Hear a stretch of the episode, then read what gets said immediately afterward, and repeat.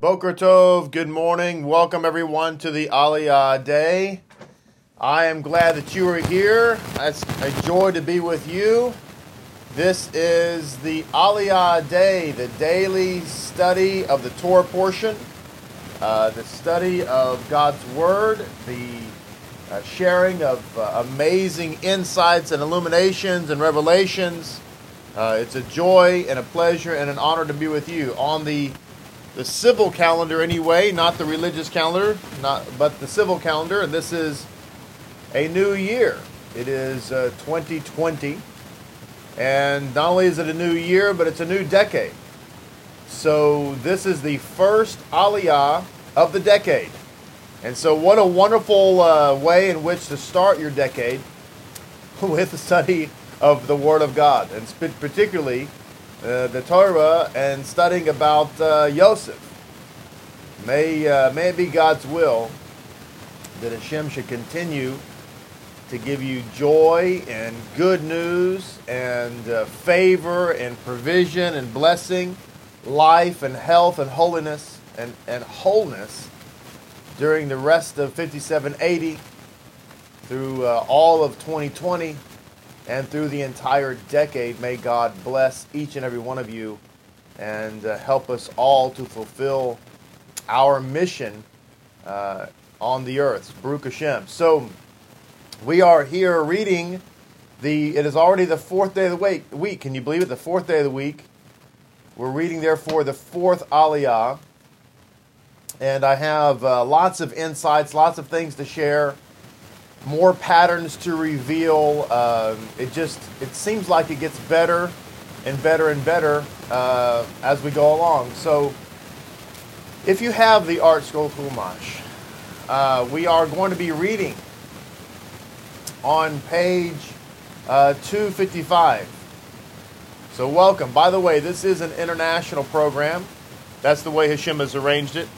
We have people who uh, are watching and tuning in from everywhere from Australia to Holland to the United Kingdom, uh, all across the United States. This is a national holiday in Los Estados Unidos, so most people have off today. Uh, so uh, that's good. So most people are at home drinking a cup of coffee, uh, listening to the Aliyah Day, and some people even listen to the Aliyah Day on their refrigerator which is, as they said, very cool. Uh-huh. All right, so page 255. Uh, our smart refrigerators today. They're, they're, amazing. Soon they'll be able to make us a bowl of cereal. So it says in uh, chapter 45, beginning in verse 19, we begin reading the uh, fourth Aliyah. Revi'i, Yom Revi'i. This is what the parasha says. La palabra Dios dice, and you are commanded to say, do this. Take for yourself for the land of Mitzrayim wagons for your small children and for your wives. This is what Pharaoh was telling, um, telling uh, you know that Joseph and his brothers. I want you to take the stretch limousine want you to make sure that you uh, pack only the best water from uh, from Egypt, right? The best Egyptian Evian. You're supposed to take it with you. Pack the best uh, wine, you know, all of that from Egypt. Pack it well and uh, take it down there with a couple of uh, cargo trucks to your family. It says, Take it, uh, transport your father and come. And let your eye not take pity on your belongings. Don't worry about your stuff. We've got it. We checked it first class, medallion level. It says, For the best of all the land of Egypt is all yours. Capítulo, or excuse me, verso 21. For our Sephardic Jews out there. The sons of Israel did so. And Joseph gave them wagons by Pharaoh's word, and he gave them provisions for the journey. To each of them he gave changes of clothing but to Benjamin he gave 300 pieces of silver and 500, or excuse me, 500. That would be my wife. Five changes of clothing. There we go. And to his father, To his father he sent the following ten he donkeys laden with the best of Egypt, and ten she donkeys laden with grain, bread, and food for his father for the journey. And he sent off his brothers, and they went, and he said to them, Do not become agitated on the way. They went up from Mitzrayim and came to the land of Canaan to Yaakov their father. And they told him, saying, Joseph is still alive. Can you imagine the news? Right? Yeshua lives. Joseph is still alive. Not only is he alive, not only is he alive, but he's ruler over the land of Egypt. I mean, remember, I, I, just want to emphasize yet again that this is the brother that they said would never be a ruler over us, would never be king. In fact, we sold him into slavery. We made sure. We handed him to the Romans and said, crucify him. We wanted to be sure that his dreams would never come true. And while he was there on the crucifixion stake, we said, now, if you're such uh, the Mashiach you say you are, come down and save yourself. We mocked him. We laughed at him. We ridiculed him. Said, there's no way you're going to be uh, king over us. That's never, ever going to happen. We hated his guts with a passion. Turns out he's alive. In fact, he's ruling over Egypt. A Jew is ruling over Egypt. You realize what they're saying. I want you to think about the impact they're saying. They're going home to their father, and they're telling their father, Our brother, our brother, by the way, let's not forget an important point, and that is that Joseph was the image of Jacob. Yes, just I, I, I went over that a, a couple of uh, I'm not sure when, a couple weeks ago maybe. That just like Isaac was the exact image, as it were, he was an identical twin, if you will, of Abraham. Joseph was looked like Jacob. He was the image of Jacob. So so they're going home and telling the father, "Wait a minute. Our brother, the image of the father, is sitting on the throne in Egypt. He's ruling over Egypt. And by the way, Dad, all the Egyptians are following him in, in the religious faith. they they've all become circumcised. They're all obeying the Torah. I, I mean, here we are minding our own business in Canaan, teaching our kids Torah in the yeshiva, and you know they're learning, t- teaching all of our Jewish family here how to follow Torah. Meanwhile, in Egypt, there is this uh, guy sitting on the throne, ruling over them, who happens to be image of our Father. It turns out that he's our brother that we rejected and said, No way you rule over us. And meanwhile, he's been in Egypt leading all the Egyptians to follow God and the Holy Torah.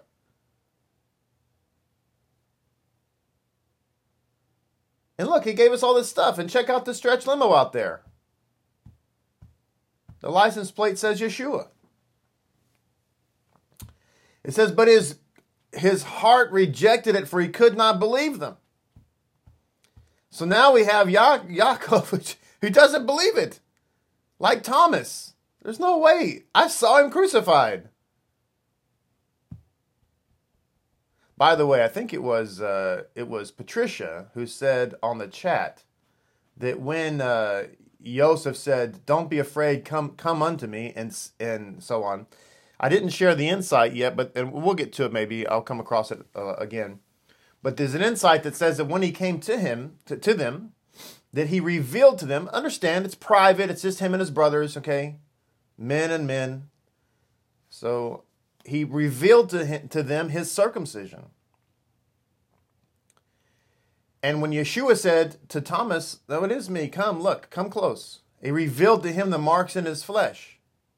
Look at my hands, look at my feet. It's a very similar pattern Joseph revealed to his brothers the marks in his flesh, that is the circumcision, to prove to them that in fact he was who he says he was. Which means what? Which means that all the other Egyptians that he had had circumcised all these many years were also full fledged Jews. Why? Because that was proof in the pudding, so to speak, that he was in fact Jewish. So it says, um, he could not believe it. However, when they revealed to him all the words that Joseph had spoken to them, and he saw the wagons that Joseph had sent to transport them, then the spirit of the father of their father Jacob was revived. What were the words? Well, the sages bring down that they related to him, they related to Jacob the last um, Torah discussion that they had had that, that Joseph and uh, that, excuse me, that Jacob and Joseph had had. They they revealed to him this last discussion so that Joseph could prove to his father that it was in fact him, because who else would know the last Torah discussion they had but Joseph? And it says that Jacob's spirit was re, re, revived. Why? Well, partly because Joseph was alive. But the other reason why it was revived was because he realized, and this is an important pattern, he realized not only was he alive, that's that's that's one thing. He's alive, great. But he was also still spiritually alive. In other words, he was still he still remembered and still was teaching the Torah that his father taught him. That was a critical piece. Because just being alive physically is not what's important. What's a, what's important is it, are we alive spiritually? Because there's many people who are alive yet they're not living. And so what ya- Yaakov's spirit was revived when he realized that his son was not only alive but it was still remembering um, the Torah that he had he had learned. So in verse 20 it says, And Israel said, How great! My son Joseph still lives. I shall go and see him before I die. Now, that's the end of our reading. And let me get right to the insights because there's quite a lot I want to share. First, let me let, us um, let's see. What shall I do first? Let me do this one first where are we? That's going to be in the Kehot Chumash, Slika. Let me grab that right quick. Mm-hmm. Talks amongst yourselves. Here we are. All right, so um, this is the Kehot Chumash, and there's a pattern here talking about the camels and all the goodies that uh, was that Yosef sent to his father as part of the gifts, right? So it says here that he sent these donkeys laden down with various things. And the insides say that one of the items that was placed upon the donkeys was aged wine. Aged wine. Because it talks about that the the older people, people that are more mature, that have gray in their beard, just saying, enjoy fine aged wine but the wine is an allusion to Torah secrets as well. It says wine alludes to the secrets of the Torah, as it says, a delicacy particularly enjoyed by the elderly. That is the elderly meaning that is the wise. So it says Joseph was so in other words, aged wine, this is the illusion from a from a, a Jewish point of view. Aged wine equals Torah knowledge. So it says Joseph was thus hinting that through descending to Egypt, Israel would merit to receive the wine of Torah at Mount Sinai. So it says in this context, now as I read this, I want you to think about Yeshua riding a donkey. Why a donkey of all animals? I know it's prophesied in Zechariah chapter 9, but other than that, why a donkey? Why not a horse? Why not a mule? Why not an oxen? Why does he ride a donkey? So it says here, in this context, the donkey, the proverbial beast of burden, symbolizes the idea of accepting the yoke of Torah. That is, committing yourself to study the Torah more than we would do so for sheer pleasure. So, in other words, the Messiah is the Torah. He is the aged wine. He's he's the by the way, the Torah or, or, or, excuse me, the wine rather that, that we're going to receive at the wedding supper of the Lamb, the sages bring down, is going to be aged wine that God made from the grapes of Eden in the beginning. Wow! I mean, can you imagine that that kind of a Dom Perignon? What that's going to taste like. Wine. Can you imagine as we're sitting there eating with Mashiach, eating with all the apostles, eating with all the patriarchs, eating with all the heroes of the Bible, and we all stand up to say Kiddush, which is led, by the way, by Mashiach. And in our Kiddush cup is the wine that God made from the grapes of Gan Eden in the Garden of Eden in the beginning. Wow. So this is what Mashiach is. He's the wine of Torah, riding upon the the the donkey that symbolizes our willingness to accept the yoke of Torah. So when the Mashiach is riding to Jerusalem, that is the Torah riding upon the yoke if we will accept him. And if we do, then our Torah observance will be light and easy. See, one of the lies of the enemy is that Torah is a burden or it's hard or difficult. That is a lie of the enemy because it's the exact opposite of what the Torah says, what the Bible says, what the Scripture says, what your Bible, your B I B L E says. It's also the exact opposite of what the Messiah said. So if you think about it, the theological idea that the Torah is too hard or burdensome or you know it's a heavy yoke, etc. That very idea is anti-Messiah. To put it a different way to to help people in their you know, some people are new, they're coming from other places. They're brand new. Let me just put it like this it's Antichrist. The very idea that the Torah is a burden, the Torah is hard, it's too difficult. If you think about it, given the fact that it's compl- that, that that idea is completely against what the scripture says and it's complete opposite it's the exact opposite of what messiah said it's an antichrist theology it's an anti-messiah theology So if one accepts that, if they say, no, nope, it's a burden, it's a burden, what they are accepting is the teachings of the anti Messiah.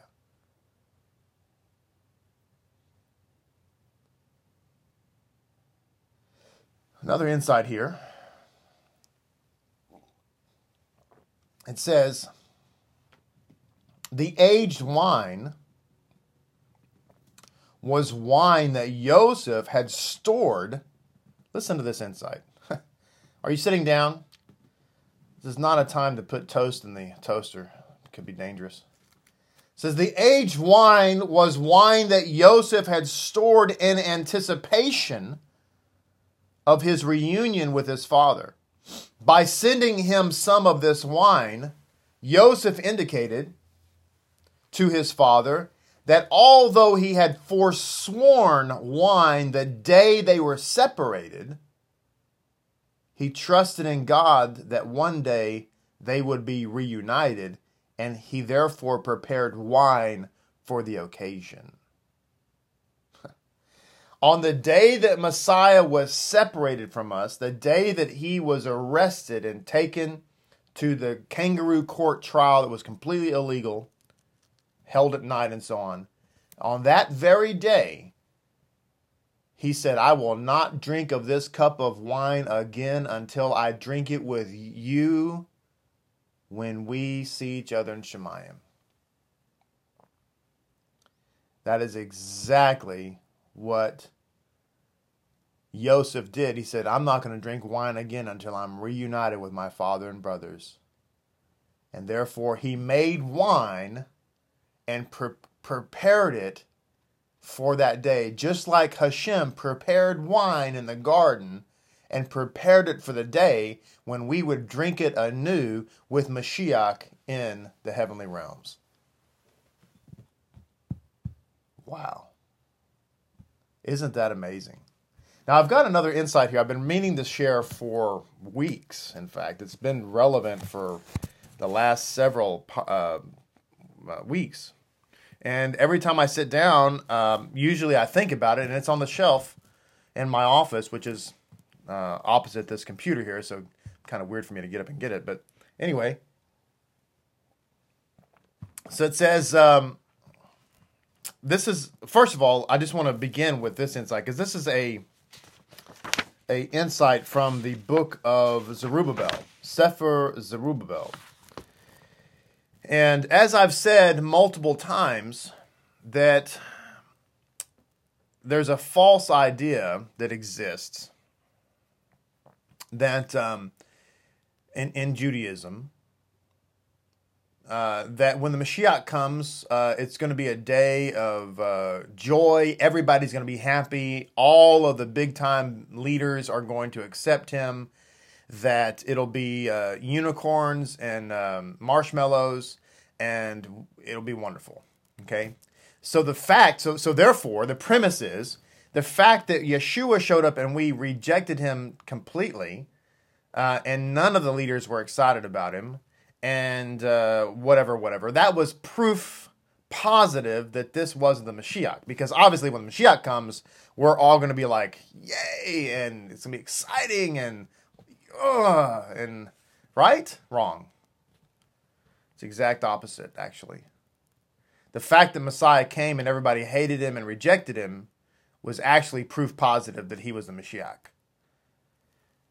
But before I get there, let me share this because it's all part of the same um, portion from this uh, Sefer Zerubbabel. Memtet addresses Zerubbabel in Rome. Now, Memtet is actually, in our opinion, in my opinion, this is Mem- Memtet is actually Yeshua the Mashiach. And so this is what it says. Memtet addresses Zerubbabel in Rome. I am he who led Abraham all over the land of Canaan. I am he who redeemed Isaac. What does that mean? It means I took his place on the altar. Uh, yes, that's what that means. And who struggled with Jacob at the ford of Jabbok. This was the, the, the person with whom Jacob wrestled and I am he who led Israel in the desert for 40 years in the name of the Lord. And I am he who appeared to Joshua in Gilgal, the one who stood before Joshua with the drawn sword. And Joshua said, Are you for us or against us? And he said, Neither. I command the hosts of heaven. And Joshua fell on his face and worshiped. It says, I am also he whose name is like the name of his master, and who and his master's name is in me. Now, it is this Memtet who is talking to Zerubbabel and telling him these things. First of all, he says, he's talking about that uh, it says here that that the Messiah is the the Messiah who is the son of Ephraim now that is Joseph, Ephraim and Manasseh, that's the tribe of Joseph. So it's talking here about Messiah, son of Joseph, is hidden. Where was he hidden? And the answer is, and this, according to Sefer Zerubbabel, he's hidden in Tiberias. Now, if you've been to Israel, you'll note that Tiberias is on the Sea of Galilee and just north of Tiberias, it's a short drive. I'm not, I've driven it. I'm not sure. It's just short. I mean, within a, a, a few minutes, you reach the little town of uh, Capernaum, which is where Yeshua's headquarters was for his ministry. So that is where the Messiah, son of Joseph, is hidden. But this is what I wanted to get to. It says this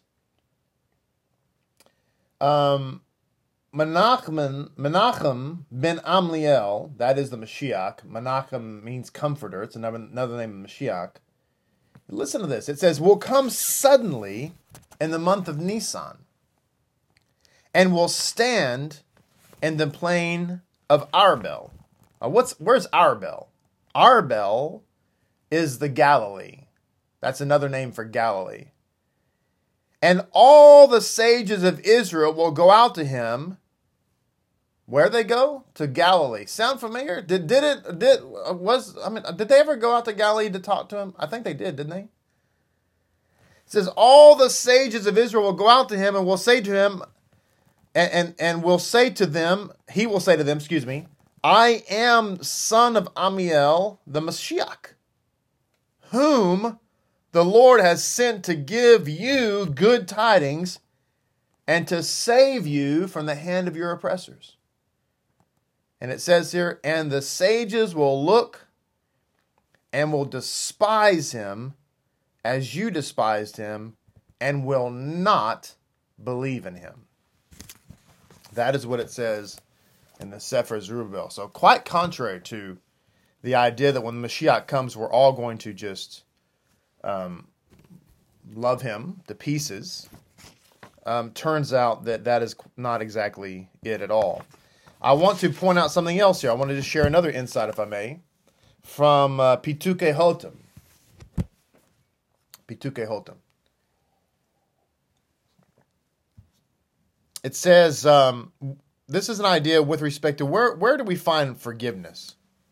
So it says this is to verse 40 excuse me chapter 44 verses 19 through 21 where it says my Lord has asked his servant, saying, Have you a father or brother? And we said to my Lord, We have an elderly father and a young child of his old age, and his brother is dead, left alone, etc. So it says, Our sages describe that in the future, Adonai will say to Abraham Avinu, Your children have sinned. And Abraham Avinu will respond, Let them be wiped out for the sanctification of your name. Adonai will say the same to Yaakov, your children have sinned, and Yaakov will respond, Let them be wiped out for the sanctification of your name.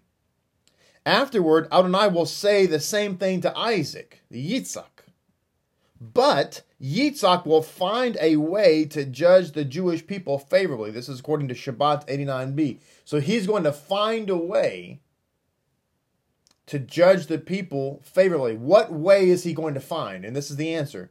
Therefore, we mention Akidat Yitzhak all the time in our prayers, and in its merit, harsh and evil decrees against us are nullified. In other words, the favorable way with which God, uh, that Isaac found rather, to judge the children of Israel that favorable way was vis a vis his sacrifice on the altar. In other words, when the image of the Father was offered up on the altar, it made atonement for the children. That, my friends, is a pattern I just wanted to highlight. Now, there's another insight from Pituke Hotam, actually, two more. This one comes from chapter 45 in capítulo or verso uno. Joseph, it says, could not restrain himself in the presence of all who stood before him. So he called out, Remove everyone from before me. Thus no one remained with him when Joseph made himself known to his brothers. So, um, excuse me, I've got to hide somebody from the channel. There we go. So it says here, uh, perhaps this alludes to the end of days, whose arrival has been delayed due to our many sins. It says, nearly every chance for redemption has passed by, and we are still waiting. So it says, Hashem too is waiting, and our eyes turn to him until he will have mercy upon us. So it says, Hashem waits expectantly to return to us and have mercy on us. He is pained for his Shekinah and for us. Now listen to this. Now the Shekinah is the Holy Spirit, the presence of God, the glory of God. It says he's pained for the Shekinah and for us. What?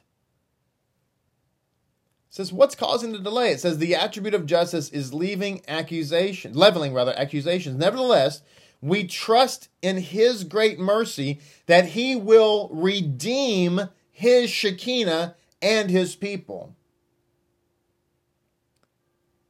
You know, Yeshua said, I will be with you always, even to the ends of the earth. Why did he say that? Because Yeshua represents the Shekinah of God. the Shekinah of God and God are one and the same. I mean, it is God, right? Not a separate being, God forbid, a separate deity, God forbid. And yet, it's separated from God and in exile from us, or with us, rather. So Yeshua said, I'll be with you to the ends of the earth. And when God is going to redeem us, he's going to redeem us and the Shekinah which means that there is a redemption for Messiah. In other words, the son that was sold into slavery needs to be brought back to his proper place. That is, the son of Israel and the king of Israel. Finally, it says here the main reason, this is just to reiterate something we've gone over many times, but it's worth repeating. From Pituke Holtam to, to verse 45, 7 through 9, it says, The main reason why the Jewish people went down to Egypt was to gather the sparks of holiness that were there.